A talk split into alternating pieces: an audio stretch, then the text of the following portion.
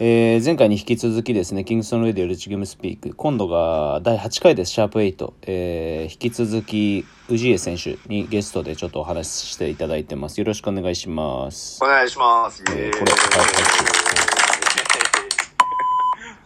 ということで。まだ早いよ。はい何も言ってねえよ、まだ。ということで、前回最後、えーっと、伺えなかった、えーなんだっけ、プロになる。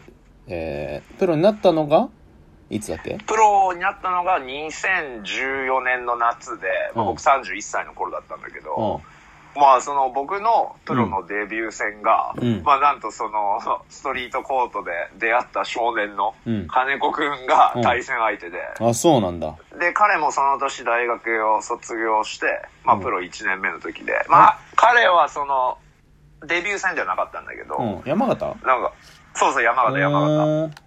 ううん。で、それでなんか、俺のデビュー戦がなんかね、そうやってこう、地元のやつと戦うっていうのもなんか、なんかの縁なんだなと思って。うん。ーん。非常にね。、非常になんか感慨深かったですね。ジャージスワップはしたの？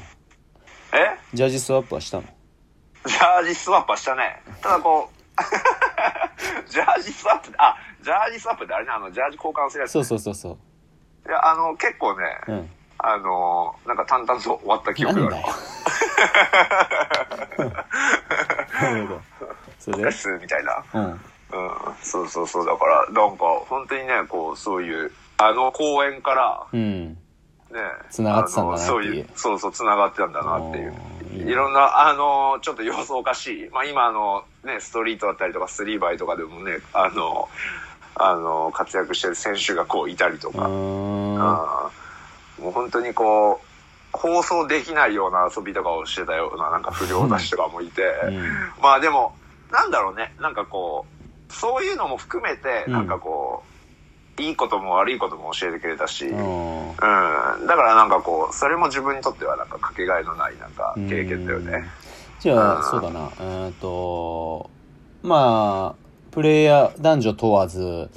えーまあカテゴリー問わず、プロっていったその一つのカテゴリーというか、まあプロになるのが、えーっと、目標でやってる選手えーはたくさんいると思うし、まあうん厳密に言えばプロはその、になるっていうのは目標というよりは本当に通過点だからさ。うん。うん。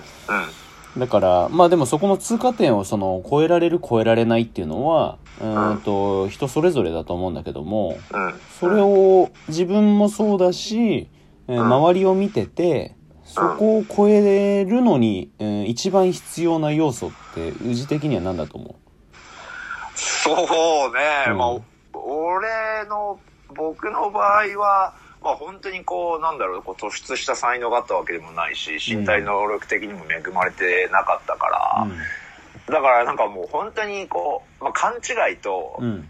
まあ諦めないことのこう大切さなのかなと思っていて、うん。うん。まあ実際なんか本当に自分よりもこう才能があった選手が、うんまあ自分よりもこう先に辞めてったのもこうたくさん見てったし、うん。まあいろんなこう、それはね、あのー経済的なこう理由だったりとか、うん人それぞれ理由はあると思うんだけど、うんまあ本当にこう、こうなりたいってこう、強く思う気持ちが、うんまあやっぱりこう、最低限、まあうん必要なのかなって。うんで、これうん ST が今こう言ってくれたことがすごいこう、重要なことがあって、うんやっぱりこうここはやっぱこう、あくまでやっぱ通過点なんですよね。うん。うん。だからこう、そこをゴールにしちゃうと、うん。やっぱりそこになってからやっぱりすごく、あの、大変な、ね、こう、思いをするかもしれないし、自分がこう想像してたものとは違うものになってしまうから、うん。まあ自分もこう、そうそうそう、そういうこうつもりはなかったんだけど、うん。やっぱりこう、プロになってからやっぱりこう、壁にこうぶつかったこともあったし、うん。まあもちろんその壁にぶつかったからこう止まるってことはなかったんだけど、うん。うん。だからこう、ね、その諦めない気持ちと、うん。まあ強い気持ちを持ってこう挑んでもらい、まあ辞める理由なんてぶっちゃけこうね、いくらでもね、こう出せるから、うん。でもその中でこう、ね、続ける方がやっぱりすごくしんどい時もあるし、うん。でもこう続けたからこそね、こう、得られるこう、喜びとか、うん。楽しさとかっていうのはあるから、まあ僕も今こうやってこう口にね、こうしてるのは簡単なんだけど、うん。まあ ST とかもこう、実際こう見てたかもしれないけど、うん。まあ結構はいつくばってこうやってた方だとうん思うから、うん。うん。だからこう、あ最低限でもこう、あこれぐらいやっとけば、まあ、うんこれぐらいにはなれるんだよっていうのは、うんまあ今なんだろう、こう、あの、夢を持って目指してる子供たちだったりとか、次の世代の子たちには、まあ、俺が伝えれることなのかなと思うかな。うんうん。まあ本当にその継続することが一番難しいというかその、うん。ね目の前のじゃあ例えば1 0センチのハードルをうん。じゃあ100回飛び越えてください。その時その場ではできるかもしれないけど。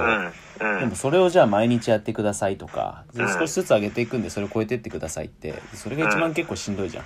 雨の日も風の日もじゃないけどさ、そうそうそうそうそうそう。でさっきもその宇治が言ったように本当自分より上手い選手なんていくらでもいるし、うん。いたわけで、うん。うん。でも何かの理由で辞めてしまったり辞めざるを得なかったり、うん。ってなると本当にその継続できることで継続をただその漫然とやるっていうよりも自分のそのうんなんだろう改善点とかさ、うん。うん足りないところっていうのを、うんん直視するなんていうのかな勇気というかうん。うん。見たかないしそんなもの、うん。うん、だし、うん。やりたいかやりたくないかで言ったらやりたくないけどやらなきゃいけないっうん。ていうことって多いじゃん。そうだうね。ん、まあでもそれをちゃんとその行動で表現できる、うんうんような強さを持つっていうのは、うん結果的には多分誰しもが持てるものではないんだなっていうのはうんすごく感じるので、うん。まあそこはすごい、そうだねうんまあ、特に同年代でってなると俺も別に全然あのエリートでも何でもないあのキャリアだからさ、うん。うん。でもやっぱりバスケやってる上でなんだろう最後勝ってりゃいいやと思ってたからどうせおめえら その降りる先にやめんだろって思ってたから。うん。うん。うん。で、それが現在進行形でってだけだからさ。うん。そうだうね。ん。うん。そういう意味ではね、なんかいろいろこう、うん、通ずる部分っていうのは、いろんな形であるんだろうなっていうのはうん。うんそうだね。思うね。うん。まあ、じゃあ、えっ、と、ちょうど今7分ぐらいなので、うん。えっ、と、じゃあ、今までの中でちょっとインパクトのあるうん。出会いというか、なんかこれちょっと面白いんじゃないみたいなエピソードあれば一つ。そうですね。あのーまあ、さっきも言ったんですけど、僕も NBA のことしか分からなくて、うん。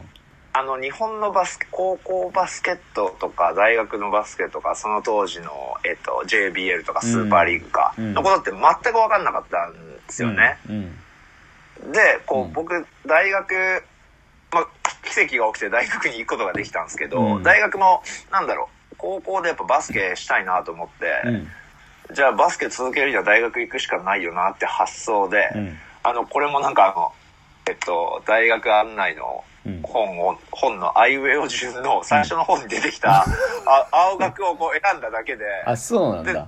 そうそうそうなんだよね。なんだから、青学がその当時日本一とか、そうだね。の日本の部活 めちゃくちゃが、強かったね。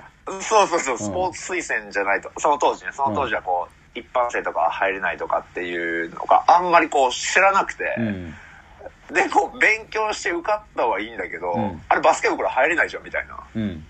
困ったなっていうとこがあったんだけど、まああの、たまたまあの準大会系っていうかそのサークルみたいなバスケ部に入ることができて、うん。まあ今思えばあのすごいそれが自分の身の、当時の身の丈には合ってたと思うんだけど、うん。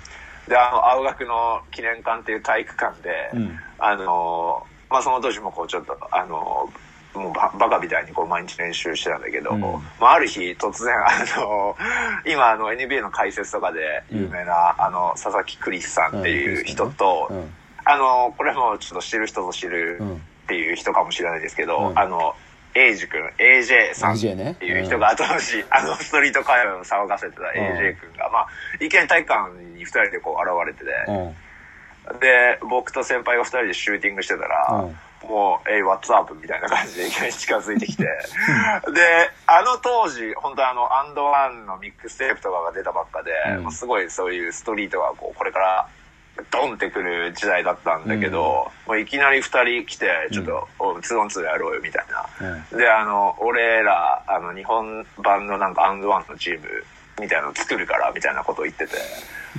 でも内心、なんかこの人たちマジ何、なんかちょっとやばい人たち来たな、みたいな。何言ってんだろうってこう思って、うんで、なんか最後こうパッてなんかフライヤーとか渡されて、うんこれ何なんだろうなってこうその当時思ってたんだけど、まあ、その半年後とかに、うん。えっ、と、朝日新聞の 3on3 かうん。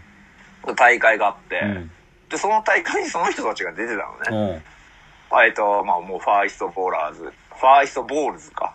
うん。一番最初だ。うん。そうそうそうそうそう。っていうのが出て、おおこの人たち本当になんかそういうの作ったんだって言って。うん。で、まあ、そういうとこからきっかけで、うんまあ、ストリートに触れることがあったりとか、うんなんかこう、日本のバスケってこう、どういう風になってるんだっていうのを、こう、ちょっとこう、知るきっかけになって、なるほどね。